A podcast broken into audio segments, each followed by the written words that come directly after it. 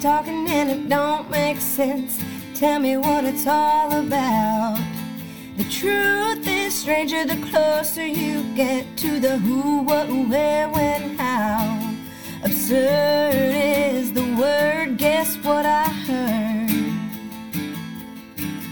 Absurd is the word, guess what I heard?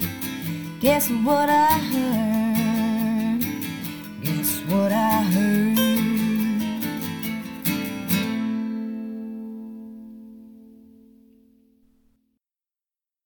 Hi, this is Know What I Heard. I'm Jamie, and on this episode, I'm joined by Chris Brooks, who is a sign language interpreter in Kansas City. And I asked Chris to come on the show because I think that his job is very unique and very interesting, but I ended up learning so much about the deaf community. And actually, right before we started recording, I sent Chris a message and said something about hearing impaired, which I thought was like the PC term to use for someone who is deaf, but was corrected. That is actually not the proper term to use. So, Chris explains that in the episode and just kind of opened my eyes to a lot of things about the deaf community. So, it's very interesting. I would like to point out that the day that we recorded, it was almost 80 degrees in Missouri in November. So Chris was sitting outside because his little boy and very, very pregnant wife were inside napping. And I guess the neighbor was mowing or chopping down trees or something was going on next door. So there's some background noise, but you can still hear Chris. And what he has to say is absolutely fascinating. So please enjoy this episode. And uh, here we go. Here's Chris. What's up? How are you? Doing all right. You? Not too bad. I'm sitting on the back deck. Awesome. Well, thank you for doing this and for teaching me some etiquette about the right way to say things. You're very welcome. I guess well if you want to touch on that real fast. like so don't say hearing impaired, huh? So yes, generally speaking, the term hearing impaired is something used and perpetuated by the medical community and the medical perspective of individuals with hearing loss. And the deaf community themselves don't use it because the focus is on impaired and they don't view themselves as impaired. Right. So the deaf community generally uses one of two terms, either hard of hearing or deaf, spelled with a capital D. Gotcha. Okay. And so when you talk about little d deaf versus big D deaf, you're talking about uh, the little d being an audiological loss of hearing versus capital D, which is a cultural identity. Gotcha. Okay. That makes sense. Yeah, I had no idea because I started, I sent you a message earlier and I wrote, I started to write deaf and then I was like, ugh, I feel like hearing impaired is the more PC term. So I'll run with that. Nope. Failed. It's okay. The vast majority of, I mean, the general public knows it as hearing impaired. And th- there's just so much about the deaf community, just basic, basic stuff that the mass public just doesn't know or understand. Like the fact that everywhere you look, there's still phone numbers listed for TTY access. Right. TTY is a relic, it's a dinosaur. So the basis of TTY is you have somebody, uh, so the deaf person is doing all of their exchanges in typed English, Mm-hmm. which for most deaf people, that's not their primary language. Now, of course, there are exceptions. Um, individuals who prefer to speak for them, to voice for themselves, they rely on hearing aids, they rely on residual hearing. Um, written English might be fantastic for them, but there's a significant portion of the population that does not utilize English or prefer to utilize English as their primary language, and so it's ineffective. So what you have now is video relay service Okay. which video relay service is so I actually work as a video relay service interpreter part time. So I have a cubicle and I have a high def video screen and a high def video camera and I process phone calls. Okay. And so deaf people will call in using their stationary setups at home. They'll call in using laptop computers or desktops or their cell phones. It is an FCC provided service so that they have equal access to make phone calls to anyone just like you and I do. Huh. Okay. The range of those phone calls is literally anything. Any phone call that you have ever made to your mom, to your bank, to your credit card to order pizza, to buy some drugs, to yell at your spouse. so, have you had to buy drugs for deaf people? Yes. Really? I have, interp- I have interpreted drug calls. I've interpreted Yes. Uh, calling to sex shop to ask about toys. Interesting. So, is there any time that, like, any guidelines as far as like you having to step in in any situation and alert authorities, or are you kind of like, you know, is there's kind of loosey goosey? there was a case a while back, and to be honest with you, I don't actually know where it stood because I don't think that it, it, it's really a thing anymore. Where somebody was discussing the potential plot of like a homicide, Shit. but like I feel like that would be a good time to not include a third party. Is there potential for like a deaf person with a really great sense of humor to call and put someone in a situation just because they think it's funny? Oh, for sure. Like there, it, I mean, deaf people will also, especially if it's an interpreter that they've never met, they might play with you the first time you meet them, whether you're talking about in person or over the video phone. Really? That's funny. I've had I've had somebody spell their name backwards to see if I caught it. I've had deaf people intentionally cuss to see if I would voice it. Which, by the way, don't play with me. If you sign it, it's coming out of my mouth. right? Yep. And hearing people that say you don't have to say sign this, and then proceed to say something that they probably don't want signed, all of it gets signed. My job is not there to to to interpret only what you want interpreted. My job is equal access of everything said, heard, and seen. So I guess to kind of backtrack a little bit, you are. I mean, is the correct title a sign language interpreter? I am, yes. Okay. And so what what does your what does your job look like? What day to day kind of what are you doing? So I suppose I'll I'll talk pre-COVID because COVID just it, it's been a nightmare for community work. But so my primary position is I work as a freelance interpreter, an independent contractor. Um, so I work for several different agencies um, around the Kansas City metro area, and uh, they provide interpreting services everywhere.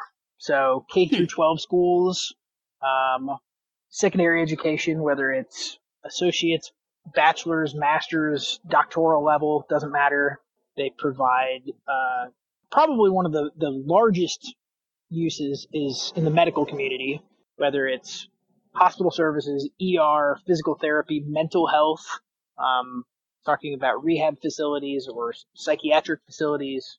Of course, legal is another huge arena, one that I have not entered yet, but there is a huge need for interpreters there. Anything vocational related, so um, interviews, job training, you, you name it. I've even been to somebody's house for a family party once. Really? Yep. That's pretty cool. So it was a large get together, and two of the individuals in the household were deaf, uh, and they just wanted to be able to effectively communicate with their friends and family. And so they hired an interpreter to come hang out. That's awesome. I say hang out is a very casual term, but in that instance, like, I'm not there to talk and make friends with the friends and family. I'm not there to eat the cool food and snacks. Like, I'm there just to provide language access. Right. So is there something like an ideal job that you are kind of striving for? You know, I in the Kansas City area especially, there aren't very many options as far as this like full time traditional career position as an interpreter Mm-hmm. because the overwhelming community is driven by independent contractors. Gotcha. And you can make a fantastic living and have plenty of work. Pre-COVID and and starting to to grow back again. I, I mean, I was turning work down almost daily because there's just simply there was simply at that time more work than interpreters. wow. So there's obviously a high need for Huge, and it's also uh, interestingly enough one of the careers that is overwhelmingly women. right. And so, as a male, especially in the medical field, you know, there's a lot of procedures and times where deaf men have gotten used to, because it's been the only option, having a female interpreter. But obviously not Mm. always ideal. And so, Right. um, definitely outnumbered in that arena. But that's, I mean, some good job security, right? For sure, definitely. So, can you kind of talk about um, like how you made the decision to kind of take that career path, and then like what the schooling Yeah. was like? Sure. So I I, uh, I had very little exposure or knowledge to the deaf community or sign language for the overwhelming majority of my life, and I uh, had decided to go back to college, and uh, I was going to major, or I was majoring in elementary education and special education, and that was going to be my my new career path. And as part of that, I needed a foreign language, and I saw a little advertisement in a classroom one time for a ASL one workshop or ASL basics, whatever they called it. And I was like, huh, well, if it counts, that sounds interesting. So I took it, and it was, in fact, very interesting. And so then I proceeded to take the ASL one through three courses at that college. And at that time, the exposure that I had gotten to that had changed of my perspective on things. I didn't want to teach anymore. Um, I didn't know what exactly I wanted to do, but it, I, I wanted to do something related to the deaf community and, and something that was going to require fluency in sign language. And Right. so, uh, after all of my research, uh, there was one school in the state of Missouri uh, that offered a degree program in American Sign Language interpreting, and that was William Woods University in Fulton, Missouri, Okay. which is Huh. 30 minutes uh, east of Columbia. Right, which is where the the University of Missouri is, so that's kind of strange that Yeah, it's a, it's a very small private school, but also is five or ten minutes away from the Missouri School for the Deaf. okay. That makes sense. And so I transferred there, um, and it is typically a four-year degree program. And just because I had a lot of gen eds from previous, uh, I, I did my program in three years. And most, at least in the state of Missouri, uh, th- there is definitely a a requirement of schooling, if not a push towards having a four-year degree. Okay. And frankly, it's necessary because you can't become fluent in a language effectively just overnight. It just doesn't happen. Right. And so I, I went through the degree program, finished my bachelor's, and then passed my certification test and began working full time in the community in August of 2015. And so what do like what are some of the courses that you're taking in that program? I mean, obviously learning the language, but are you having to learn how to like interpret like what you see on the videos, like how you're supposed to have your body language or like how extensive does that schooling get? Very. If that makes and- sense. Yeah, it does. It makes total sense. So there's there's kind of two two sides to the education program, and that is the interpreting side, which at William Woods when I was there was taught by two instructors, uh, both of which who held the highest level of certification that you could hold in Missouri at the time, and they taught from the perspective of an interpreter. So this requi- th- this was later into the program that required already not fluency, but definitely competence in the language. Okay. So prior to beginning the interpreting classes, you had uh, deaf culture. So where did American Sign Language come from? You know, what, what's the, the some of the basic historical information about the deaf community, and then you get into ASL one through I think six. Plus, there was ASL poetry. There was uh, ASL linguistics because many people don't realize this. It is not American Sign Language is not English, but done manually with signs. It has its own rules, its own grammar, its own syntax, its own cultural dialects and regional vocabulary. It's its absolute own entity. And unlike English, the range of language style is enormous. So is that kind of universal then? Not at all. So each area that has established sign languages are their own. There are going to be Okay. similarities. So, like, the basis of American Sign Language came from France. So, there are going to be similarities to French and American, but they're their own. British Sign Language Gotcha. is it's, it's entirely its own. You'll find similarities of American Sign Language across Africa because Huh.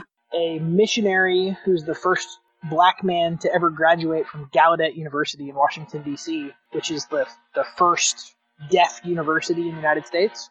He then Hmm. went to Africa and set up I don't remember how many it was two three dozen deaf schools across Africa, and so then there's Japanese Sign Language and there's uh, I mean, as many spoken languages as there are. There's not that many sign languages, but they're all their own. I just was picturing like the metric system or where we're like the only assholes who are like, meh. you know what I mean? I'm like, of course we would be the only ones that are like, we'll have our own sign language. Thing. Oh no, every So, everybody okay. has their own. Yep. That makes me feel a little better. So and, ju- and just and, sim- and similarly to you know uh, the Russian alphabet Cyrillic is different than our alphabet, which is different than Japanese characters or Chinese characters.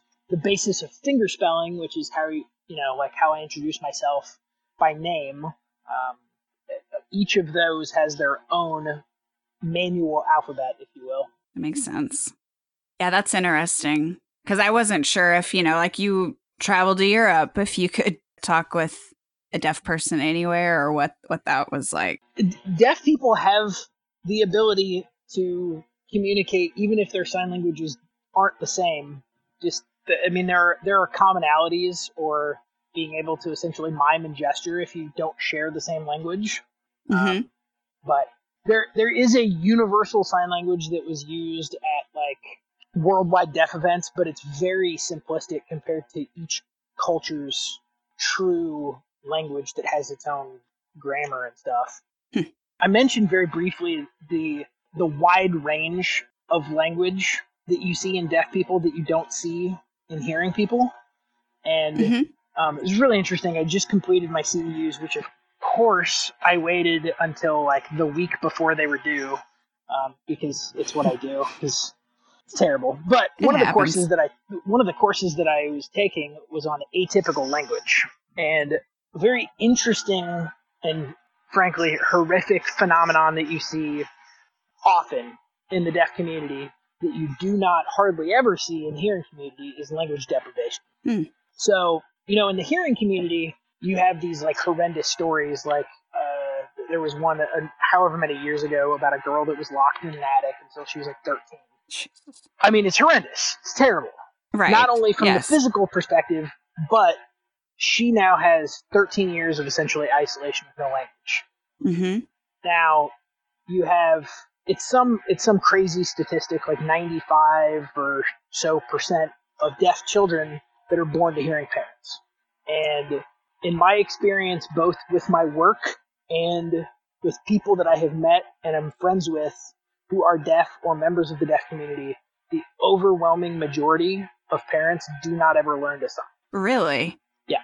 And contrary to Wow. po- popular belief, and that technology and medicine are this magic cure all, hearing aids do not work for everybody. Cochlear implants do not work for everyone.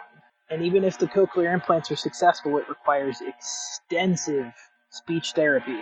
If they choose not to do those or half step it, as in they do a cochlear implant and okay, now they're good, they're fixed but they never do this, the, the preceding steps, that enormous sponge period for children, you know, from birth through Mhm. two, three years old, where everything is new information. And they're just picking it up and picking it up and picking it up and they're copying and they're they're trying to make sounds and they're they're imitating language. All of that is gone because they're visual children at that point because they have a hearing loss. So all of Right. that auditory information that you, you're taking in all the time, every day, you hear the breeze, the leaves in the trees, you hear the dog bark, the car drive by. All of that environmental information on top of language is just gone. Hmm. And so you have children that maybe their first real exposure to language, they're four years old, five years old. Wow. And then their language model, you just pray to God that it's a high quality interpreter. Because unfortunately, the way the system's structured is that oftentimes K through 12 schools is a stepping stone when interpreters first get into the and not every interpreter that works in schools is an excellent language model. Right. There, and uh, I'll, I'll I'll caveat that with I have met some uh, just earth-shattering, amazing interpreters whose skill level I, I if I can get half of where they're at by the end of my career, I'll be satisfied. But I've uh-huh. also met some interpreters who have worked with kids with severe language delays because of what we talked about with the language deprivation, who those language barriers have now been perpetuated by a lack of appropriate language modeling. Right. And so then you end up with kids who have poor language access, whether it's they can't express themselves effectively because the interpreter doesn't understand, or whether they never learned the appropriate language to be able to express themselves, and then you see behavioral issues. But it's not because they have behavioral issues, it's because those all these thoughts and the things that you and I have that we, you know, off, sometimes choose not to express, but we can express them. We know how to process them because we have that that language there to be able to make it tangible. What is this that I'm feeling? Right. Why do I feel this way?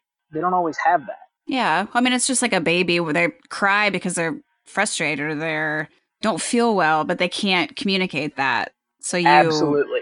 act out however you Mhm. can. Yep. So, man, that's like you just don't think about that, you know?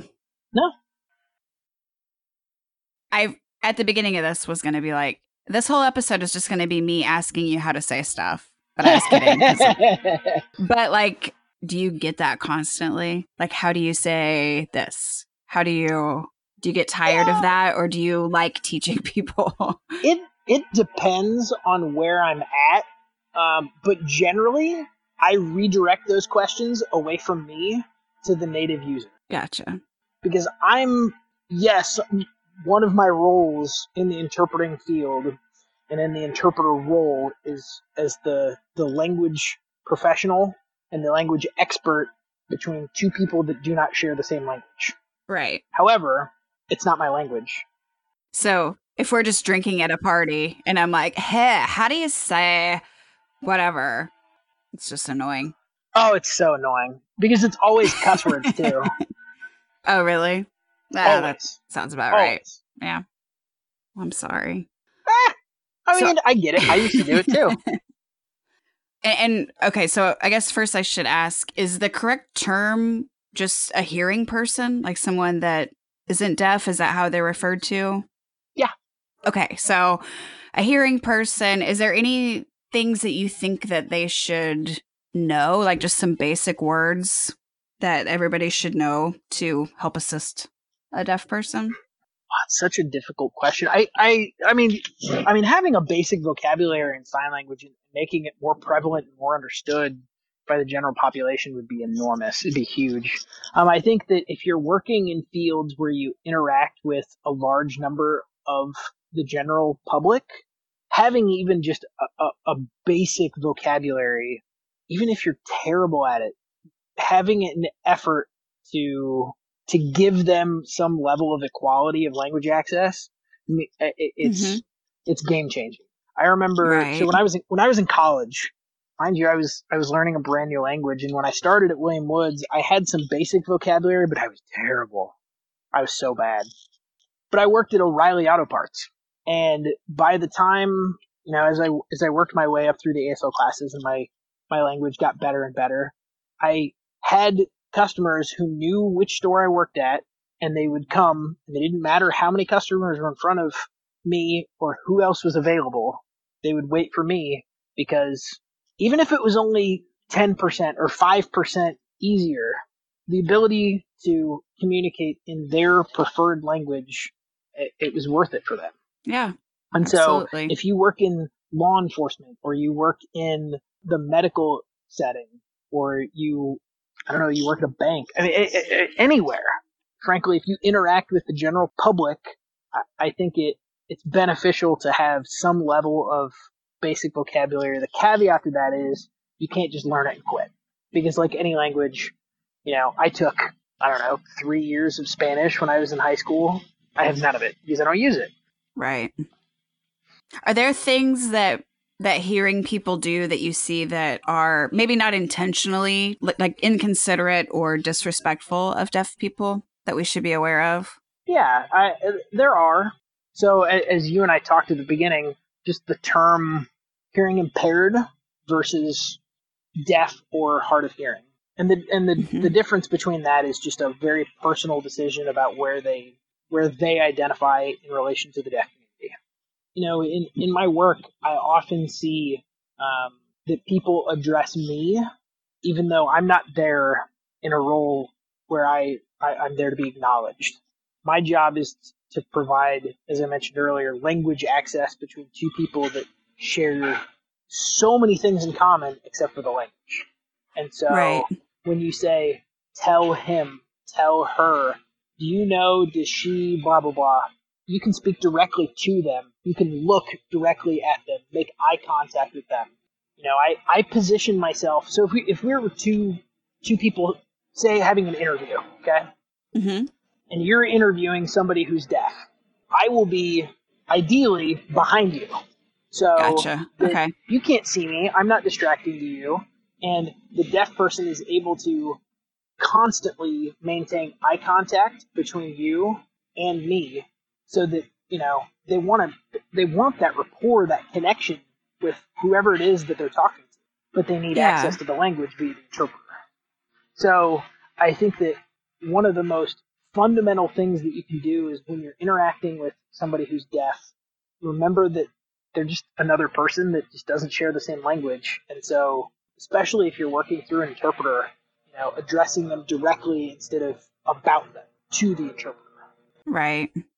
Well, so the, the whole COVID situation has been really interesting because everyone's wearing masks. And for many, as part of this is a, sort of a, a side comment, but um, American Sign Language and sign language in general um, is not just to do with your hands and how you move them and where they are in relation to your body. Your facial expressions do everything else. My hands are what I say, my face is how I say it. So masks have been really, really challenging for the deaf community. For that, you know, because as an interpreter, I go many, many places and I, I wear a mask. Side note, the clear mm-hmm. masks, great idea they're horrendously uncomfortable and they almost immediately fog up. And you can't I was I was wondering about that. Yeah. Yeah, it's awful. And one of the one of the Jeez. medical facilities that I go to on a regular basis, they actually because of safety issues, because of the fact that there's plastic, you're not even allowed to wear them at that facility. Hmm. Um, but so interacting with interpreters, challenging, but we can work through it. Interacting with hearing people, you know, despite the fact that there's a significant decrease in understanding when you're when deaf people are lip reading, and if you've never legitimately tried to lip read, it's very, very difficult, even if you're good at it. And hmm. you will miss colossal amounts of information. But with the right. masks, that ability to communicate via lip reading is gone. And so, especially in the time of COVID, if you come across, if you're working at a grocery store or doing whatever, and you come across an interaction with a deaf person, realize that it's stressful for them just as it might be stressful for you not being able to communicate with them effectively. So be patient, take your time, you know, use whatever resources you have available. You have a smartphone in your pocket with text function. Um, there's so mm-hmm. many alternatives. Get out a piece of paper, write back and forth. Be respectful of you know the fact that they are trying to express themselves and understand you, and it's a it's a two way street. You got to work together. Yeah. Yeah, that's I didn't even think about like the mask situation. Mm-hmm. It's been really really challenging. So in as far as like using the terms correctly, if there's someone who is, you know, not not completely deaf but hard of hearing as you said, is that that's the right term to use for that person like if they have hearing aids and are so, partially deaf? So deaf is deaf or hard of hearing is, is going to be this this really fluid range of of individuals. You have some people who identify as deaf, who, with the use of their hearing aids, are able to make phone calls, auditory phone calls. But then you have other people who are going to identify as deaf, who a, a 747 could fly 150 feet overhead and they would never hear it. Right. But it comes down to what is my preferred language? Where does my cultural identity lie? How does my interaction and my involvement with the deaf community identify who I am? So really, it, it, it's just it's a very personal decision. The idea Okay. of of someone being deaf is not a it does not dictate how much or how little of a hearing loss they have. Okay. Yeah, because I just didn't want to. You know, I ha- I have friends that are hard of hearing, and I would never want to offend them by saying, "Yeah, they're deaf." When the common misconception is that that would only be a person that is completely deaf and cannot hear anything. You know what I mean? Like I No, I, yeah, I, I, definitely understand what you're saying. So I, I guess here is where I don't like when people get too caught up on what words specifically to use. It drives me nuts. And unfortunately, that's our that's the world that we currently live in. So let's talk about if you have uh, an aunt, uncle, grandparent, whatever, who they are hearing and they have been hearing their entire life, and now they can't hear anything because they have had a hearing loss. So that person, you can say hard of hearing, but when we're talking about cultural identity in relation to the deaf community, hard of hearing means something else. Your Okay. family member, your relative, is a hearing person who now has a hearing loss. okay. If you are a member of the deaf community, let's say this is a, a very gross generalization. So let me just throw that caveat out there first. A person who identifies as hard of hearing most likely will have, or, or more often than not, will have cochlear implants or use hearing aids to leverage their residual hearing that they currently have. They may choose to voice for themselves a lot or most of the time. They may interact with the deaf community some, maybe not, as opposed to someone who is capital D deaf, that is a, a cultural identity. They primarily use sign language as their preferred mode of communication. They interact with the deaf community as like their core group. There's a very high chance that they attended a residential school or a, a, a deaf school, some of which have dorms, some of them are mass commuter students. So, like the, the one local to me is the Kansas School for the Deaf in Olathe. A lot of Okay. those kids don't live in the dorms because it's right in the Kansas City metro area, and a lot of those students commute. But there are still students that live in the dorms. Well, and it probably makes a big difference for like the, the kids that you were saying earlier that their parents or family members maybe didn't learn sign language, that at that point, it's probably more comfortable for them to be in dorms with other people who Absolutely. they can s- speak freely with. One- So one one hundred percent. Yes. that's very interesting. Just imagine, you know, how how awful was like middle school. It's horrible. Yes. Like what, what is happening to my body? Like I don't know how to express myself. I'm trying to figure out how to deal with my emotions. Now imagine Yeah. that experience, but there is one person that you can communicate directly with, and they're an adult, and they follow you around all day. right. That's the experience of many, many deaf kids across the United States. Man. Then there are some schools that have just phenomenal deaf programs, and there's dozens of deaf children, and there's dozens of interpreters, and they, they have phenomenal community within that school district. And instead of having one interpreter that you see all day, every day, you see different interpreters all the time, and you have access to peers who use the same language, and that, that can be an excellent opportunity as well. That's incredible. So, are there any like misconceptions about the deaf community that you think should be addressed? deaf people are exactly the same as hearing people they just can't hear this this idea that deaf people are intellectually or cognitively less than hearing people. It is in a lot of ways perpetuated by what we discussed earlier about language deprivation Mhm. which is a serious systemic issue that is you know we're going to try hearing aids and then we're going to try cochlear implants and then we're going to try speech therapy and then we're going to try this and this and this and this and none of them work?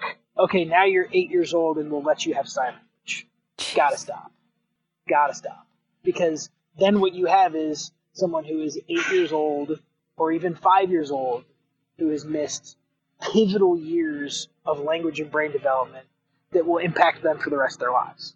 And Jeez. and so just like we're in in the, the culture that we're seeing today, we're trying to make this push to instead of see a person for one thing about them, see them for who they are as a person. Same thing Mhm. for the deaf community. You know, uh, I've unfortunately uh, been privy to calling about job opportunities, interpreting job interviews, and not not to throw another audism or another another ism at people that they haven't heard, but audism is a very real thing, unfortunately, and that is the discrimination against people based on a hearing loss, and Hmm. it is a very very real thing, unfortunately. And what's baffling about it is, just like all of the other isms, it's a federally protected right, and if you have a, a deaf person out there who applies for a job and they meet all of the qualifications, then they blow the interview out of the park, and then they get turned down the job because they were deaf. It's an open shut lawsuit. And it happens. Hmm. happens all the time. Oh, I'm sure.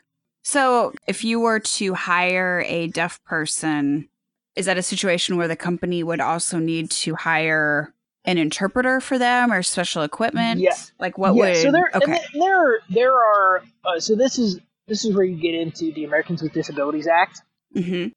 and frankly, I don't know how the business side of it works. If they get federal funds to cover those costs, but Right. the Americans with Disabilities Act protects deaf people's right to access to communication. So when they go to the hospital, deaf people have a right to have a sign language interpreter there.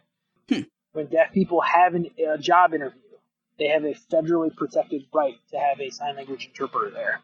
Of Wow. course, there are caveats. If you have a business with three people, interpreters are expensive. But there's also a lot of interpreters in the deaf community in situations like those where pro bono services are available, but they have to be willing to make a phone call. So, are there cases where you could get hired full time to be an interpreter for someone at a business? I suppose it's possible, but generally speaking, you're not going to have one deaf person at a position where they have a full time interpreter Right. um, because the cost and benefit ratio is just not there. Right. Um, what they would generally do is utilize people like myself, where they Google interpreting agencies in the Kansas City area, and they'll come up with a list, and they call one of them and say, "Hey, I have a staff meeting on Thursday. I need an interpreter," okay. and then they contract out for a two-hour period.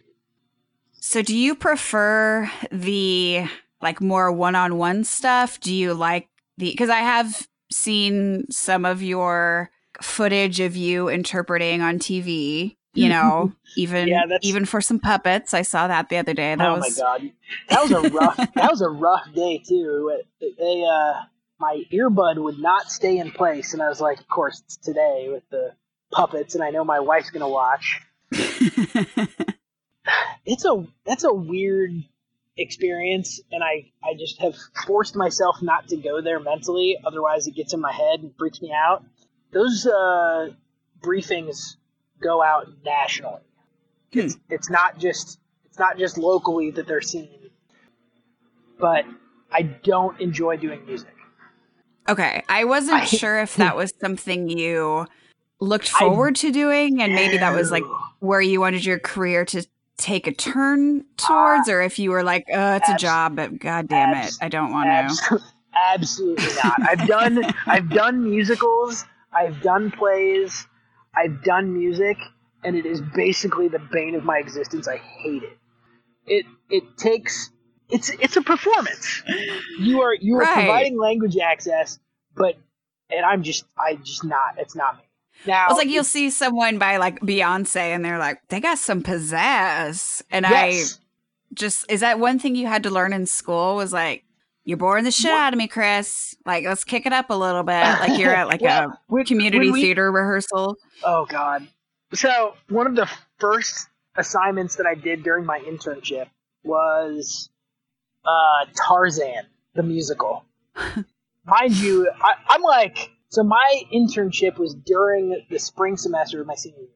So it's like a community performance that's being put on for a bunch of kids.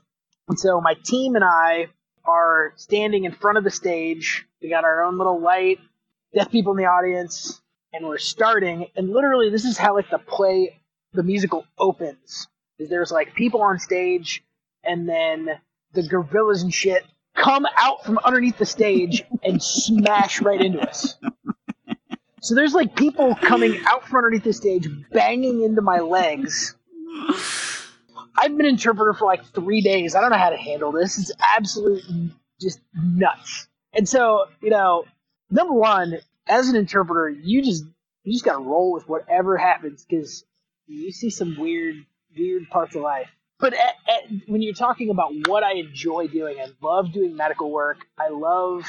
Um, I, I got exposed to some mental health when I was in my internship, and I just now, for about the last year, I've held the certification enough to where I can really get my feet wet in that portion of the profession.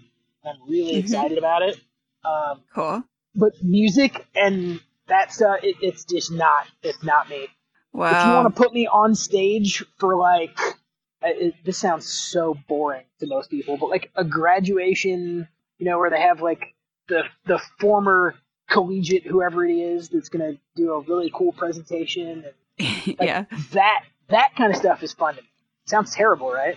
A little bit, but it it all makes me anxious though. Like being on stage interpreting anything because I I have seen interpreters and it's like I I can hear but I still watch the interpreter because I'm like yeah it's just fascinating in my mind I would just be like oh god you know all what, eyes on you, me you, you, go into a bit of an autopilot so you know if I start in most cases like that if I have to think really hard about what and how to interpret something bad's happening. Hmm. Because my, my vocabulary and my comfort level with the English language and my comfort level with my fluency in American Sign Language, I'm, I'm really happy with where those are at. Right. And in a case like on stage or in front of a camera, those are not the moments where I want to be like, oh God, what do I, how do I say that? Because if you're having those thoughts, then you probably shouldn't be standing there in the first place. Now, we talked about this huge range of language in the deaf mm-hmm. community, mm-hmm. and we talked about how language deprivation is so pervasive in the deaf community. One of the most fun and hardest groups to work with are some of those people that have really, really atypical, really unique language. And you know, you might be doing a counseling session or I mean anything. It could be a job interview. You never know. Um, whatever it is. And working through those really unique and really tough language styles, I find that so enjoyable. Uh, really? Uh, yeah. And the story of really how I ended up being just fascinated with that. So during my internship, the first week or so was supposed to be observational, as opposed to hands up, meaning I'm the one actively interpreting.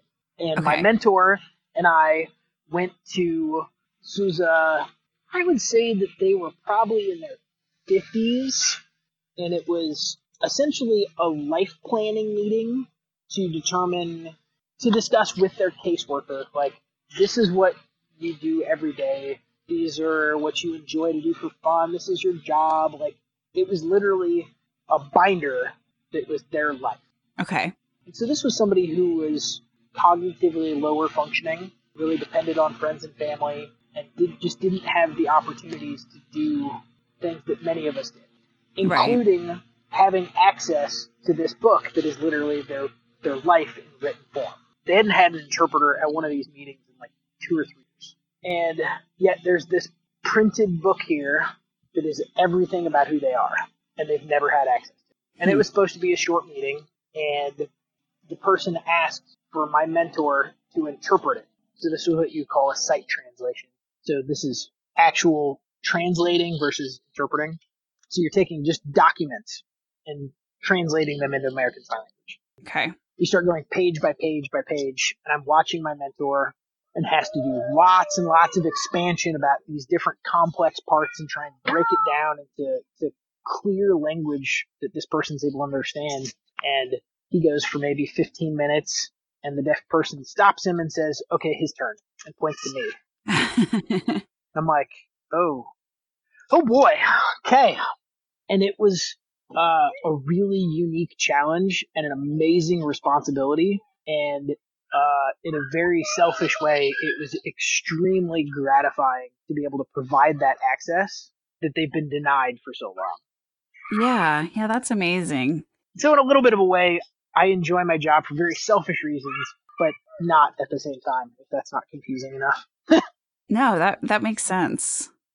That makes you good at what you do. Because it's like, even if you have an interpreter, doesn't mean that you're getting that like connection or like that absolutely. I don't know that same understanding yep. of the, the language. So that has to feel so amazing when you find that person that can bring that for you. So yeah. When you go to those jobs and it's something really important and even if it's not something important but you go in and you just you you walk out of that job knowing you absolutely kicked ass at it. And not for me it's not for me at all. That right. feeling is is very it's it's a selfish sort of thing. Like I did an amazing job with my work, but it's it's for the people that I was there for, which is right. the hearing person and the deaf person. You know, that deaf right. person is going to have a surgery and you know, maybe they're nervous because it's a surgery and they're in the hospital and there's risks and they're giving them medication and they're going to be given anesthesia and then you have a nurse come in and oh god how do i communicate with them but then they have the interpreter there and they're like, listen, it's no big deal. Like, this is what your risks are. This is what we're going to do. This is what it's going to look like. This is how it's going to go. And suddenly that access to communication is the gateway to relieving all of those nerves, relieving all that tension and, and what they're scared about. Right. One, one little step to having equal access to everybody else. Right, for sure. That's amazing. I think it's really incredible what you do. I told you that the first time I met you. I was like, wait, you what? That is awesome. I've never known anyone who's a sign language interpreter. Is there anything else you want people to know about what you do or the deaf community or just anything that's take important? a sign language class. Okay. If you're in the Kansas City area, the whole person is an independent living center in uh, downtown Kansas City I'm not sure how often, or especially with the COVID situation happening, how that's going, but they offer a, a community sign language class. To my knowledge, it's always been instructed by deaf individuals. Hmm. And it is a phenomenal resource, not only for the deaf community, but the community in general. The deaf community is a, is a, a pretty, pretty incredible place, and I, I feel very honored to be allowed as a member in the community. Just learn, learn more the more you know about different right. people, the the more opportunities you give yourself and the rest of your community. For sure. Well, thank you so much for doing this. Of course.